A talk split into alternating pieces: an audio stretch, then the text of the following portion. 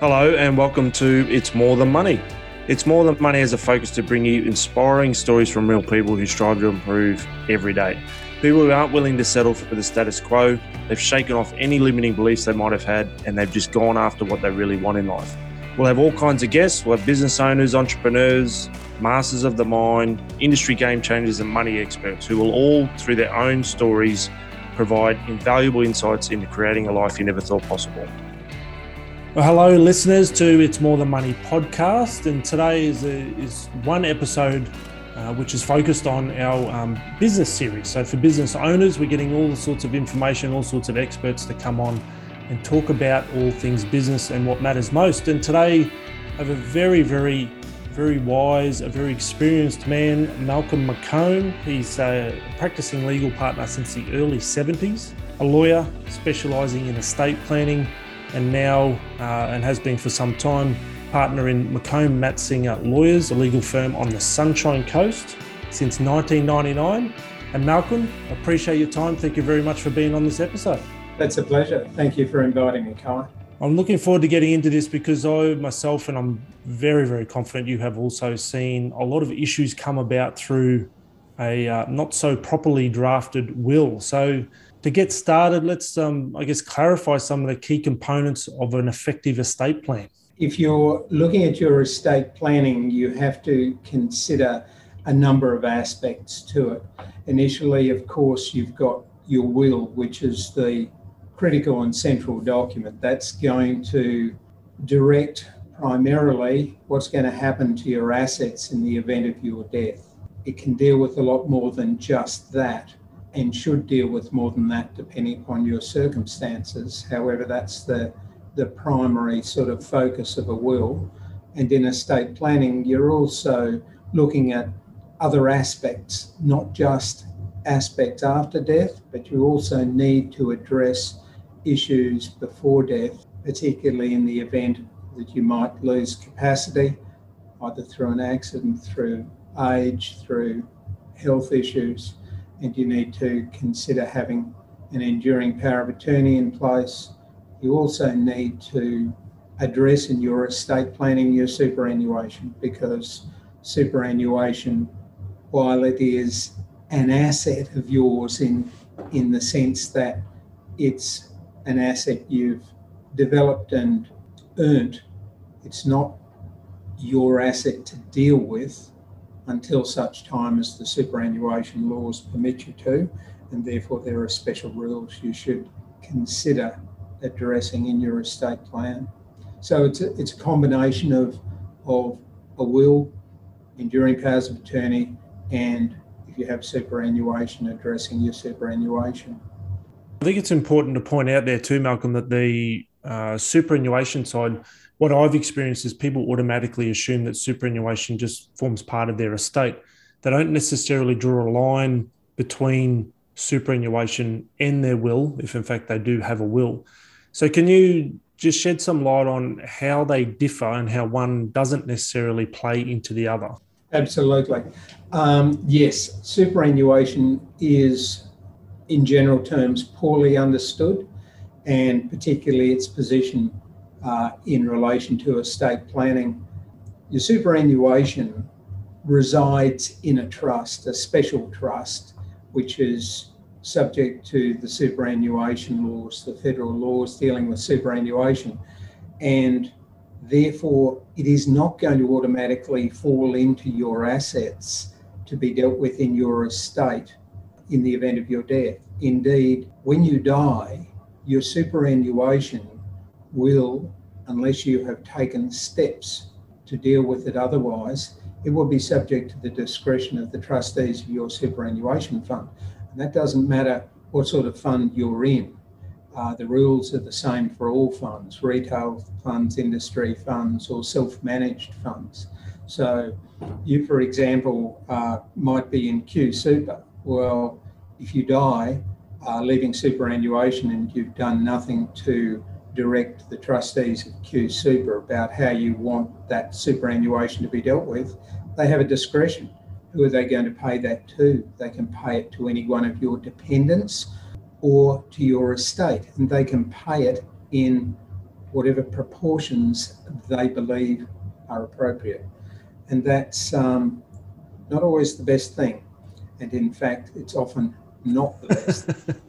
it's, it's not legislated, is it, as to what portions they need to pay in? So if they. Uh, no, no, okay. It's it's uh, discretion. It's complete discretion with the okay. trustees of the super fund.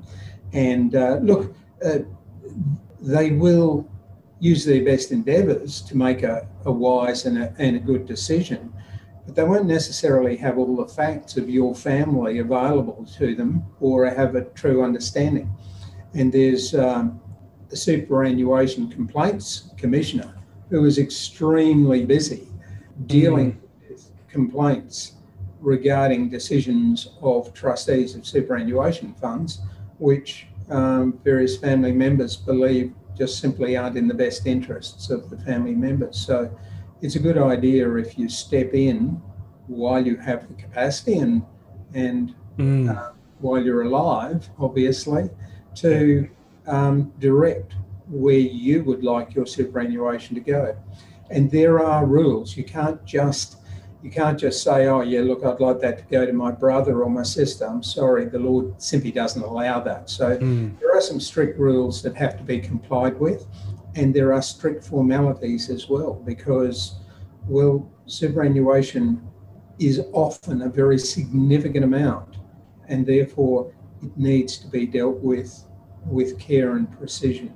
Okay, so the two parts we spoke about so far is establishing a will, and a will more or less, and you can convey this better than I do, Malcolm, but a will more or less instructs where assets are to go in the event of a person's death. And the superannuation, as we've confirmed now, it doesn't necessarily form part of that estate. And its superannuation can be paid out on death in accordance with what the trustee decides if the individual, so let's say, for example, me, if I have not told Q Super where I want my money to go when I pass away, Q Super will make the decision on my behalf. So how do we, how do, would I, or how would anyone listening make sure that their superannuation, I really want to point out here and be very, very clear that any amount of life insurance that sits in your super fund will also form part of the amount of money that gets paid out. So if, for example, my superannuation balance is currently 200,000, I've got life insurance of a million dollars. Should I die, the total pot of money to be paid out is 1.2 million. And if I haven't told Q Super where I want that to go, Q Super will make the decision for me. So how do I change that, Malcolm? How do I make sure it goes to who I want it to go to? There's been an evolving history of legislation around superannuation. As it stands presently, and which is a good position versus where it was years ago, you as a superannuant, as a member of a superannuation fund, have the ability to complete what's called a binding death benefit nomination.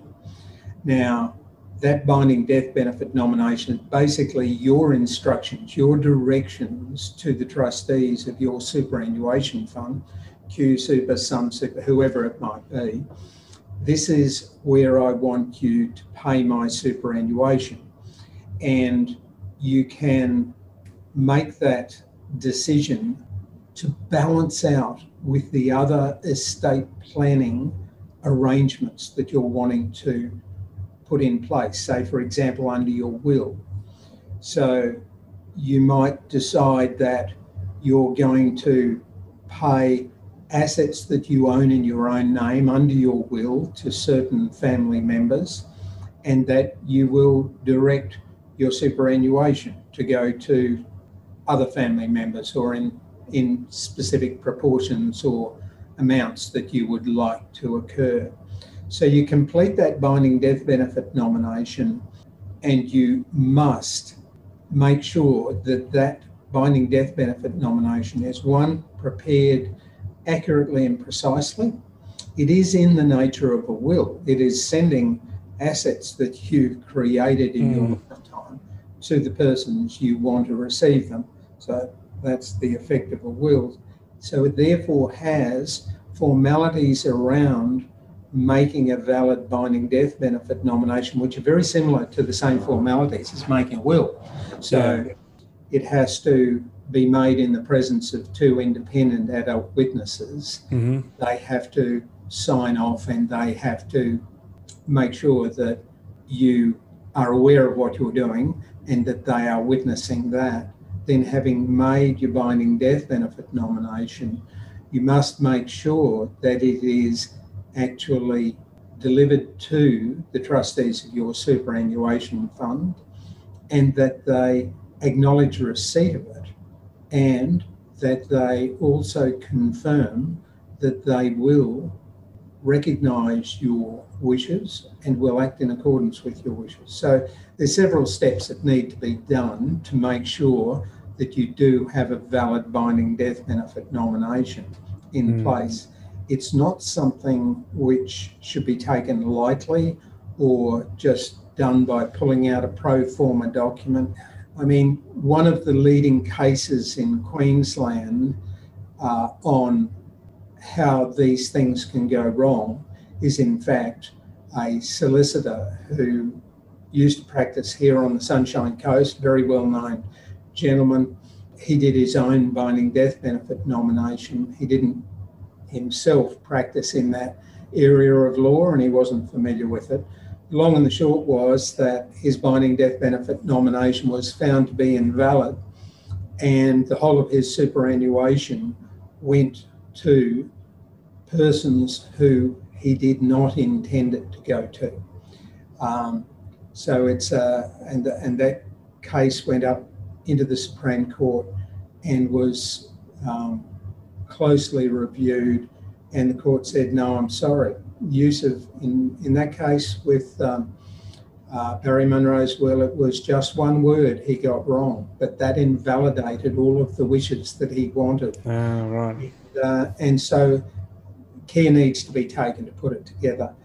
There are, however, pro forma binding death benefit nominations that may be available on your superannuation provider's website. Okay. Um, you may be able to download them, there may be notes about them, but I would strongly recommend that in finalising your binding nomination, you make sure that you get professional advice to ensure that it's been completed properly and it's going to reflect the wishes and the intent that you have. 100% agreed. And even one of the things that I've seen over the years is where that binding death benefit nomination is completed by an individual to give to their super fund. And the two witnesses, they might have just grabbed a couple of people at their at their work, or might have been some friends around that they had the witness sign that they date it at a different date to what it is that, for example, I signed it as wanting to make the nomination. So it's just those little things that we probably take for granted that okay it's all done it's filled out and we send it in but as you've touched on it's important to get the proper advice it doesn't take a lot to do. What would take i guess a lot to do is i guess bringing a will together as to how you want your estate assets distributed if you were going to pass away. And in particular in and around the binding death benefit nomination in super who can as adults who can we nominate to receive that money on our death and who can't we nominate? Under the superannuation laws, the persons who you can nominate to receive your superannuation are limited. They are limited to persons who are defined under the legislation as being dependents of yours. Now, don't take the word dependence literally because it has a common meaning which is very, very different Mm, to the meaning of dependence under the superannuation laws. Um, dependents are specific family members. So it includes, for example, spouses. It also includes children, but you it'll include adult children, for example, who might be 50 years of age and who are even retired. They're totally mm. independent. They are not, in the normal sense, dependents yeah but under the superannuation legislation, they do fall into that category. They can be mm. nominated, they can receive superannuation under a binding death benefit nomination. And it would be it would be helpful if the if superannuation legislation used a different word because the way I think of dependence and, and I've experienced with clients is that while it's a child, it's a 10 year old or it's a 12 year old it's a, it's someone who's dependent on me or it's an adult child who has a disability and we still have to cover costs and do their shopping and help them out but it's not like that at all it's no. specifically as you say it's just simply a close or not necessarily close but a member of the family is that right it's a, yeah, that's yep. totally right kai it's, it's a defined relationship and it's not necessarily a dependency relationship in the ordinary sense of dependency However, persons who are not even direct family members, either by blood or by marriage, can still be potential recipients of your superannuation. Persons who are financially dependent upon you, who are not direct family members, persons who, under the legislation, have what's called an interdependency relationship, they mm-hmm. can be nominated. So it might be, for example, a housekeeper or someone who's yeah, okay. paid money to them on a regular basis and they need that money to survive. So you could provide for them with your superannuation. On the other side of the coin, you cannot provide, as I mentioned before, you can't provide for brothers or sisters or mm. sideways um, members of your family. And I, for example, I can't leave it to my mother. Uh, so correct. Be, yeah, okay. That's right. Mm. So, so you need advice on that, and not just to grab and nominate the persons who you think would yeah. be entitled to receive.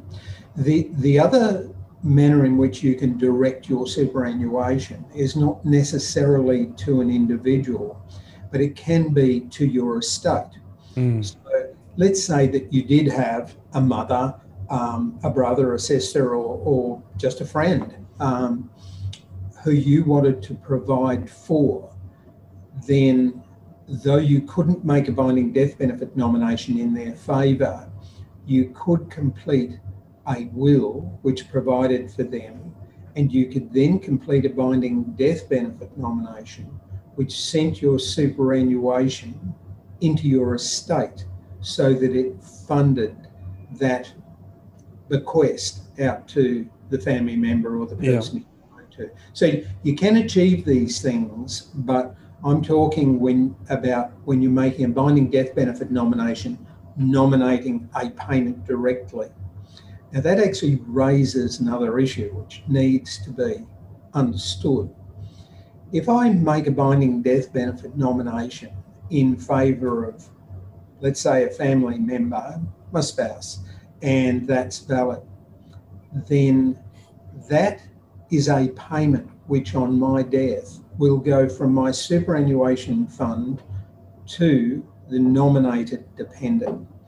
Now, the effect of that legally is it hasn't gone through my estate, and therefore it's not treated as a provision that I have made for that person in my will or in my estate.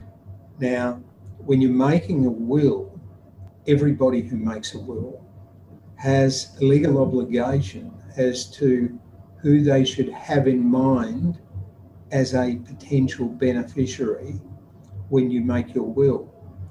And if you disappoint one of those beneficiaries, put it politely, they may have a legal right to make a claim against your estate, seeking to get further provision out of your estate mm. more than you allowed for. The point I'm trying to make here is that a payment through a binding death benefit nomination directly from your superannuation provider to that person is not a payment which satisfies your legal obligation to provide for particular family members under your will. And okay. therefore, again, care needs to be taken when you are doing your will and your binding nomination to make sure that you have balanced your legal obligations that exist when you're doing your estate planning. So, for example, I make a, a, simple example. I suppose I die. I've got three three kids, and uh, and my wife has died before me. So I decide I'm going to leave all of my superannuation to one of my children. And because that's going to one of my children, I'm not going to include that child in my will. Well, that child will have a claim that they could mount against my estate for dad not providing for them adequately in their will. And so you need to be careful of these things. That's what I'm. So, will the, would the, in that instance, would that child, let's say child number one got the, was given or was the beneficiary as nominated by you? Child number one was the beneficiary of your superannuation money. And then the other two children were the beneficiaries of what was in the estate, which might have been the family home, the car, some contents, furniture, things like that. Now, yes.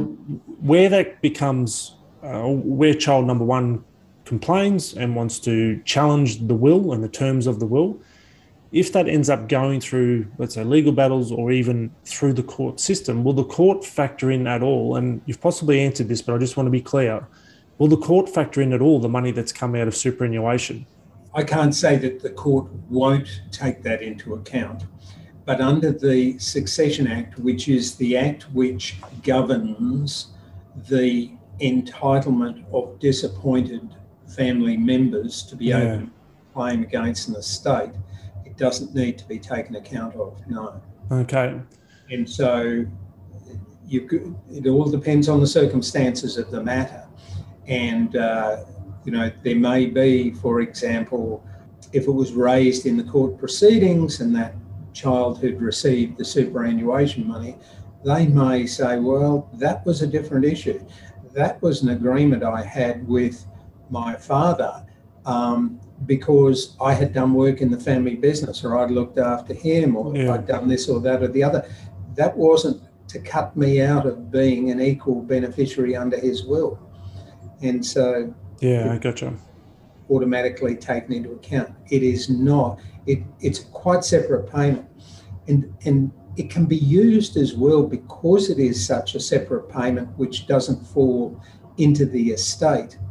It can be an effective device to block claims, if I can put it that way. Mm, yeah. Uh, so when you're, I've, I've certainly had examples of clients coming to me wanting to do their estate planning and they have had issues with a family member, be it a, a, a, spouse or a child or whatever it might be, and they strongly feel that they shouldn't, that particular child, for example, shouldn't be entitled to receive their full share of their estate, for want of a better word. Mm. So if they have money in superannuation, they can use a binding death benefit nomination to keep their superannuation out of their estate and to ensure that if that child who they don't have a good relationship with makes a claim against their estate, then the superannuation will never be subject to that claim mm. because they have directed the superannuation to go to other beneficiaries, yeah. other tenants, other children, say, for example, yeah. who they have a good relationship with. So it can be can be a um, a device that can be used in certain circumstances in estate planning to achieve a will maker's wishes which would otherwise, if everything had to go into the estate, that means everything would be potentially subject to a claim yeah. by children who were disappointed with how much they'd been left under the will. Okay. Using the binding death benefit nomination may be possible to avoid those funds from being subject to that claim. So just to, just before a recap on a will in its basic form and how superannuation plays a role on death, uh, before we recap on that, just quickly, I want to check if a death benefit nomination is made to an individual. For example, I left or nominated my mother to receive my super, and technically, as you've highlighted, that's not possible. She cannot be a beneficiary. Where does the money go, and, and does it just come back to what you said earlier? The superannuation fund trustee ultimately decides how the money's paid out. Is that does that mean my death benefit nomination is effectively void? Yes, that's correct. In that instance um, that you've spoken of, Kai, it would be a failed binding death benefit nomination that would be of no effect, and okay. the trustees of the super fund would then just have the discretion where they're going to pay it, which beneficiary, which dependents, or am I are the trustees going to pay it into the estate? But there are there are, however, levels of binding nominations. There is the binding nomination, which might be an indefinite binding nomination. By that I mean that you make your binding nomination, it will continue as a valid binding nomination until you change it or revoke it. Mm-hmm. Then there is a what's called a lapsing binding nomination. This comes through the historical development of the superannuation laws. And a lot of people will have heard of binding nominations that need to be renewed every three years. And if they don't get renewed, so if I make a lapsing nomination and after three years it has lapsed and is no longer binding, it may still sit there as a guide and as a direction to the trustees of my superannuation fund, which they may choose to follow. But it's non binding at that hmm. stage, mm. so the trustees are not required to. But in the case where you had mentioned where you make an invalid binding nomination, and you mentioned one before, where, for example, there weren't appropriate witnesses present when the binding nomination was executed, well, it's going to be invalid, and therefore the trustees can totally ignore it. Completely. Yeah, and I, want to share too. There was a particular case some years ago now where a an individual knew of his mother had a will and his mother had superannuation. And within the superannuation, the mother had made a death benefit nomination to two children of the three children that she had. And they're all adult children. She was an older lady. Now, she also had a will, and the will only left anything to the two children of the three that she had. So, in short, and this is very, very common, one of the children had been, uh, had effectively had a falling out with the mother. And the mother then had instructed all assets effectively to go to the other two adult children. Yes. Now, on the mother's death, the superannuation, it was an industry fund. Again, they're all the same. They all follow a, a reasonably or reasonably the same set of laws, if we call it that.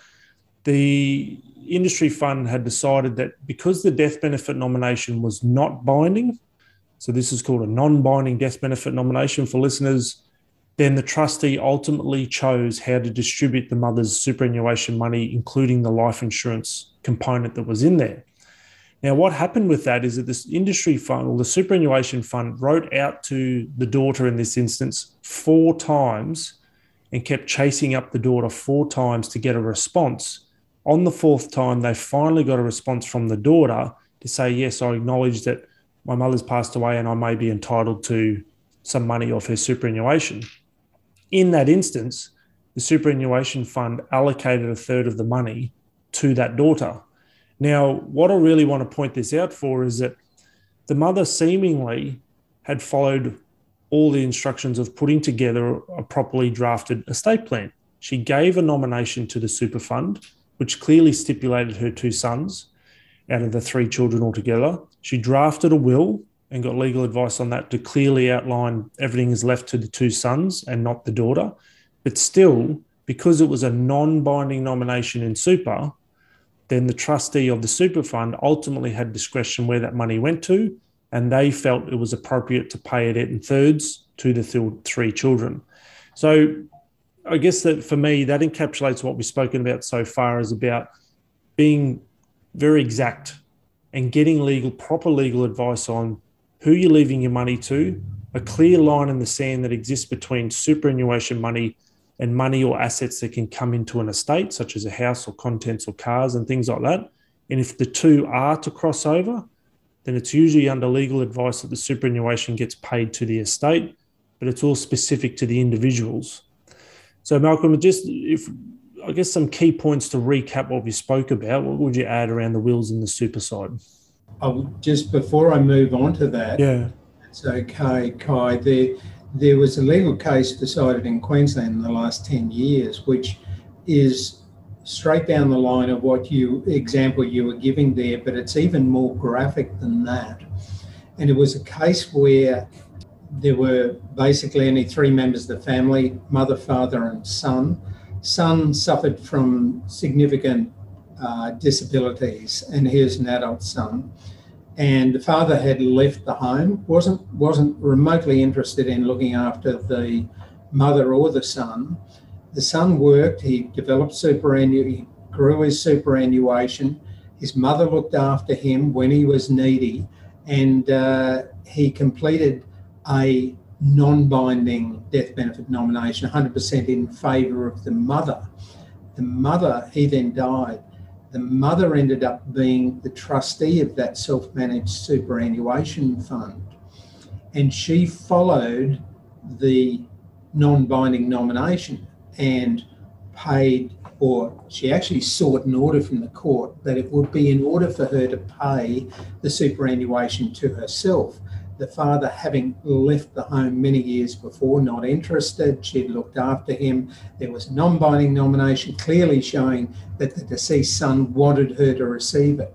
And the court said, I'm sorry, you are the trustee of the super fund. There is another law which says you must never exercise a discretion as a trustee in your own favour. Mm. Therefore, it, by legal requirement, divvied up approximately half a million dollars between the father who had left the home ah. years before and the mother.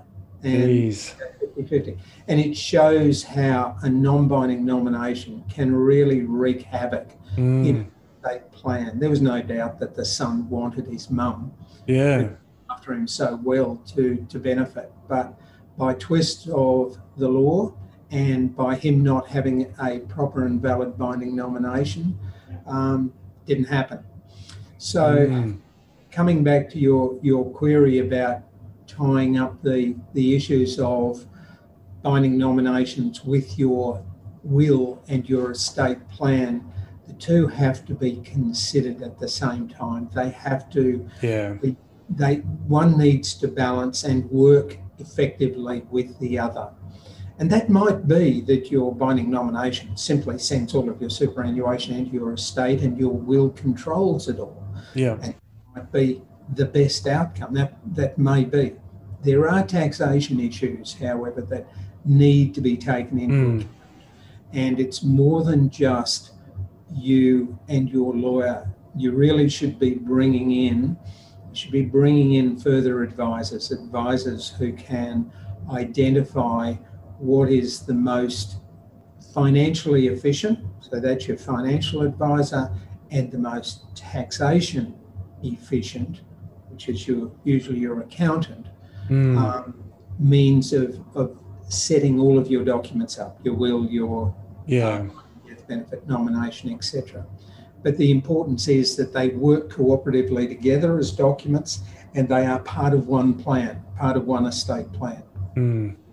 Yeah, well, I can tell you and, and agree with you there, Malcolm, that there, um, as far as working the numbers, it's not just about who gets what when it comes to beneficiaries, but it's also, as you alluded to, how can be passed on the most tax effective way because there are strategies to minimize the tax payable by the beneficiaries. So, for example, adult children can pay, you know, a good one fifth of the money can be go to the taxman. So it's a really, really important conversation to have is about how this tax can be minimized, how things can be structured now versus when it just actually, when, for example, death actually happens. So it's about planning for these occurrences, which is why we're having this conversation, is about putting the right plans in place. So when the issue does arise, whether it's death or disablement or otherwise, there's then not more issues that need to be factored in or issues that cannot be avoided through lack of planning a lot earlier.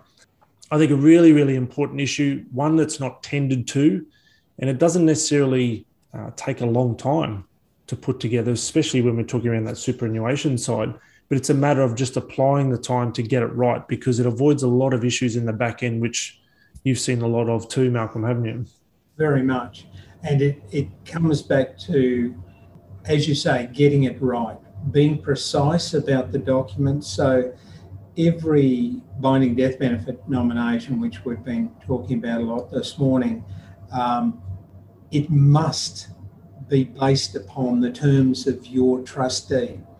And if you're with Q Super, it's the Q Super trustee. And If yeah. you're with Host Plus, Host Plus. If you've got a self managed superannuation fund, it is the terms of your self managed fund trustee.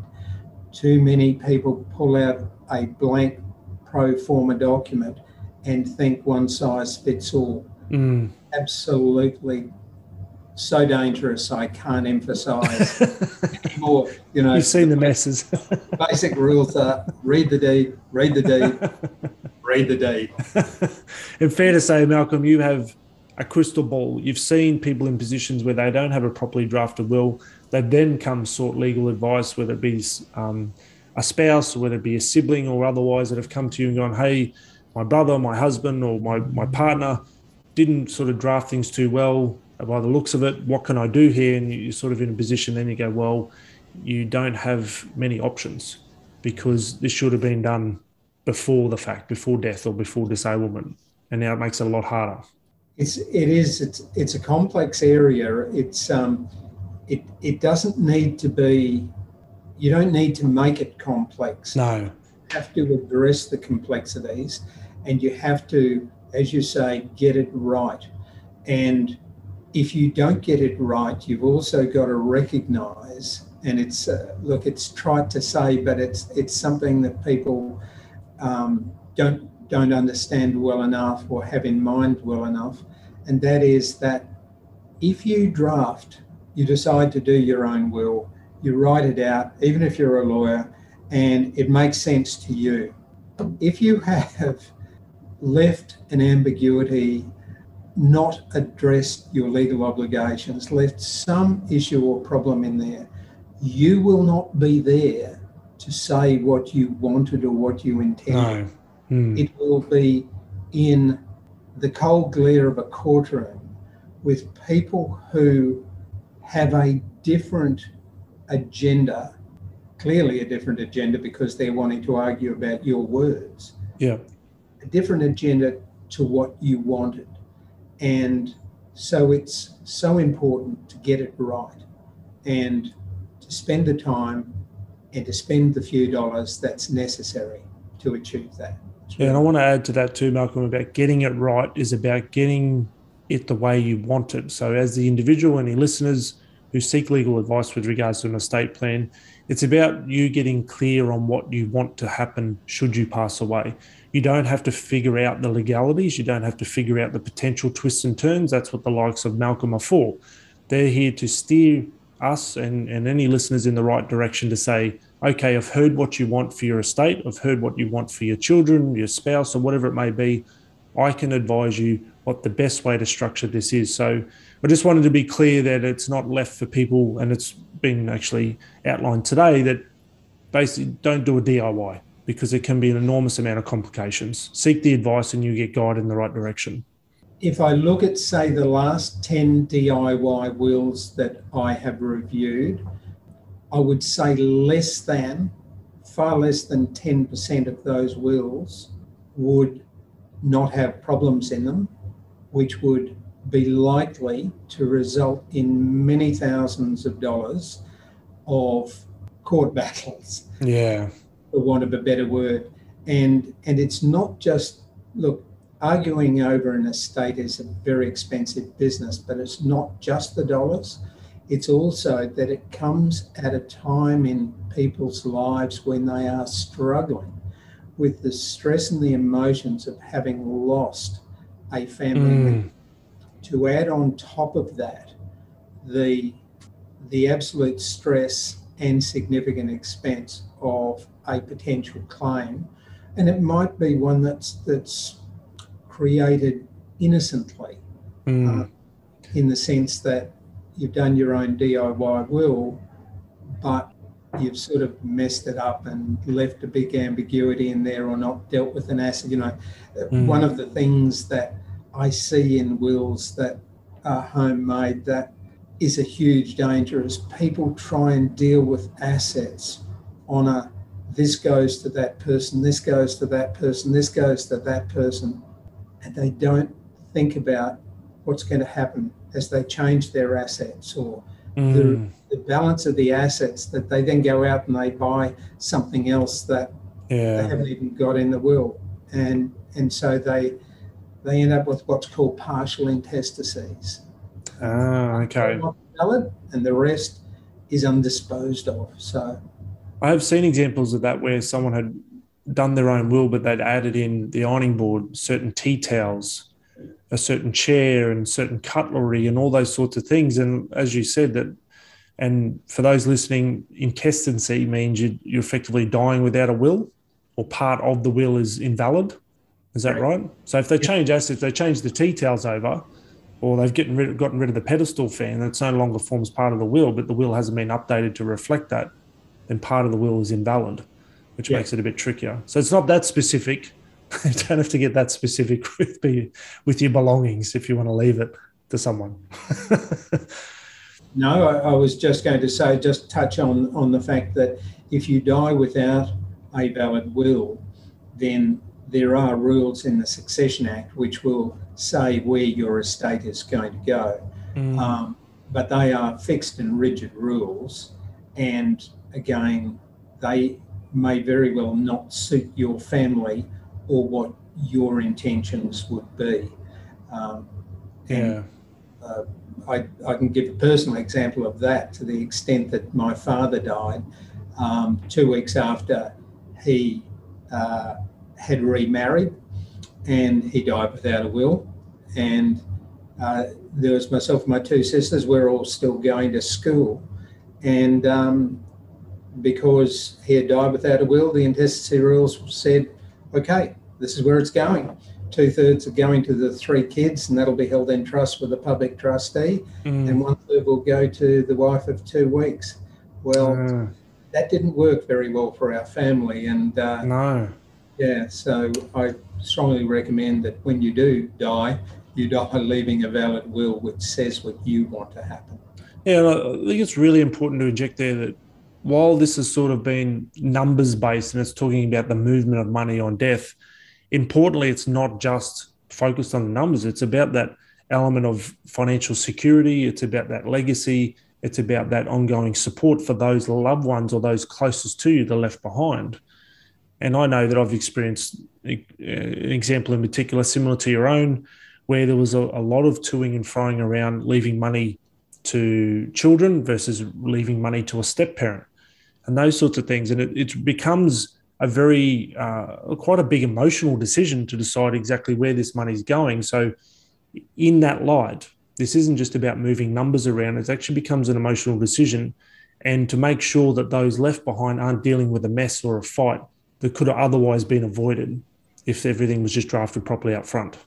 Absolutely, Kai. Um, it's, and that's what that's what writing your will is all about um, it's it's about looking after your loved ones, looking after those people who mean the most to you, and mm. doing it in a way that you think is going to work the best, the best within your means, and the best for for each of them. And um, it's such a human thing and such an important thing that it, it needs care and attention and needs to be done correctly. Can I touch on something else as well? Yeah. It's not directly related to the numbers, it's more related to who you are going to appoint to administer your will. When you're making a will, you need to appoint executors who are the administrators of your estate. And uh, the criteria for those executors is primarily that they're going to be good decision makers. They don't need to be lawyers and accountants and financial advisors all wrapped up into one individual. Yeah, yeah. Somebody will think about making a good decision and going out and getting any professional advice they might need. But I so often have, say, mum and dad come to me and they are going to leave everything to each other in the first instance, but what's going to happen if the plane they're in doesn't land and both of them die? well, they're going to appoint their three kids or their two kids to be the executors of the estate, etc. And I, one of the questions I always ask is, how do kids get on? Mm. They, they get on well? And so often I get, well, actually, no, they don't get on well at all. um, but that's okay because after we've died, they'll see reason and they'll get on and make decisions cooperatively together. Well, I don't know. I suspect that's fantasy land. It's quite often the opposite. exactly. If they don't get on now, yeah. the chances that under those emotional and stressful circumstances that they'll get on then is Yeah. Pretty bad idea. And the thing that compounds it and the thing that will make us need to understand is that when you appoint more than one person to act as executor of your estate, all decisions must be unanimous. Yeah. So you appoint your three kids, and those three kids don't get on. Well, it is a, a recipe for administrative disaster that's going to happen Mm. in your estate. Nothing to do with who you've left it to or how it's going to be. It's just the decision making process that, because unfortunately, the stresses that are likely to occur, the emotions that will hit the surface, are not going to make for smooth sailing in Mm. administering your estate. So it's something that needs to be carefully thought through. Yeah. Uh, might well be you, you still have the three kids, but you appoint them successively, one at a time. yeah. Or you appoint the two that get on and you, you still include the third, but they come in if needed, not necessarily Yeah. straight. You know, there's various ways of dealing with it, but it's something that needs to be thought about. And it can be a little bit trickier, that one. Yeah. Because it's hard to predict how people might behave in those circumstances. And you need to be able to go forward and you know, instruct or make instructions within your will that you feel entirely comfortable, confident that that proposed executor is going to take care of things just the way you want. Yeah, that that's true, and and I mean it's just a fact of life that um, the emotions when a loved one dies bring to the surface often a lot of issues that have been felt but undiscussed for many years. Mm, yeah. One of the biggest problems is that if they were issues that needed to be discussed with the deceased, well, they're no longer going to be available to discuss them, and and that manifests a whole a whole range of emotions Mm. and, and interactions and relationships between family members, which comes as a surprise um, often to, Yeah. people. So the probably clear message here is just get it done. Seek advice, apply a bit of time. And I have spoken to people in the past with like, however a couple will communicate, sit down, have a drink or two, put pen to paper, exchange some ideas, at least get started on this process. Meet with yourself, Malcolm, and and get some ideas on how it can be structured and things to watch out for, things you need to take care of. But importantly, it's about being clear for the for anyone listening, putting their estate plan together. It's being clear on what they want and how they want things to look. And someone like yourself, Malcolm, helps steer that legally to make sure it's all tied up and will stay just the way they want. Kai, I'm also a great believer that when someone dies, there should be as few surprises as possible to other family members. And I often counsel my clients when they have made their estate planning decisions, I suggest to them to go out and without necessarily talking about the detail of what they might have put in their will, at least have family discussions and let people know what they can expect and what is intended to happen if that family member dies so that it's not a complete out of the blue surprise Yeah. disappointment, anger, all of those uh, negative emotions coming to the surface. If there are things to be discussed, if there is going to be disappointment about that decision making, if there is going to be issues to be put on the table, much, much better when the will maker is still alive and around. Might be hard, might be difficult. Yeah. Sometimes you can't do it. You know, you've got young kids. Yeah. Possible to be able to discuss the issues until they get to a certain age of maturity and whatnot. Sometimes it won't be possible because of the relationships, but where it is possible, have the conversation during your lifetime so that people at least have an idea of what what estate plan you've put in place Yeah. and, um, and expect that to come to pass. All incredibly invaluable information, Malcolm. I know this is a very detailed area and we could spend a lot more time going over it. And for our next session, we'd love to have you on to talk about business succession planning. That is a topic in its own right. Obviously, today, just recapping briefly, we've spoken about establishing a will and the importance that superannuation plays in that whole estate planning arena. And importantly, how there's a, a clear line between superannuation and the will side. Uh, some issues to consider. Please keep in mind, anyone listening, none of this today has been any advice whatsoever because we haven't been able to consider your personal circumstances. We don't know what's right for you. So please uh, reach out. And to do so, Malcolm, how would someone get a hold of you to start chatting to you about their estate plan? If you if you would like to uh, contact uh, us at all, please you can either go to our website at mccomansingerlawyers.com.au or by all means you can uh, give us a ring. The phone number here is 0754 43 1800.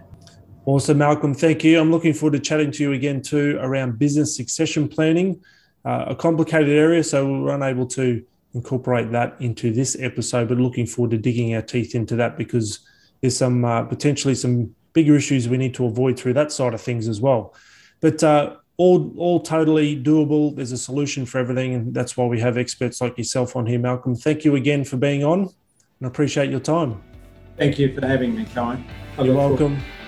And listeners, thank you for listening to It's More Than Money podcast. This is the uh, business series. We're talking to many and varied experts around how can we be better business people and how we can do things better for ourselves and our own lives and those around us. So thanks for listening, everyone. I look forward to talking to you again soon. Thank you for listening to It's More Than Money. This podcast has been recorded and produced at Brisbane Podcasting Centre. Before we go, don't forget to click on the subscribe button for this podcast and wherever you listen to it, give it a rating as well. If you'd like to find out more, you can always go to our website, parentfg.com, or you can find us on Facebook and LinkedIn. Please leave a suggestion for a future topic if you wish. Either way, we'd love to hear from you, so let us know your thoughts. We'll have another episode soon. Thanks for listening to It's More Than Money. Take care. We'll catch you next time.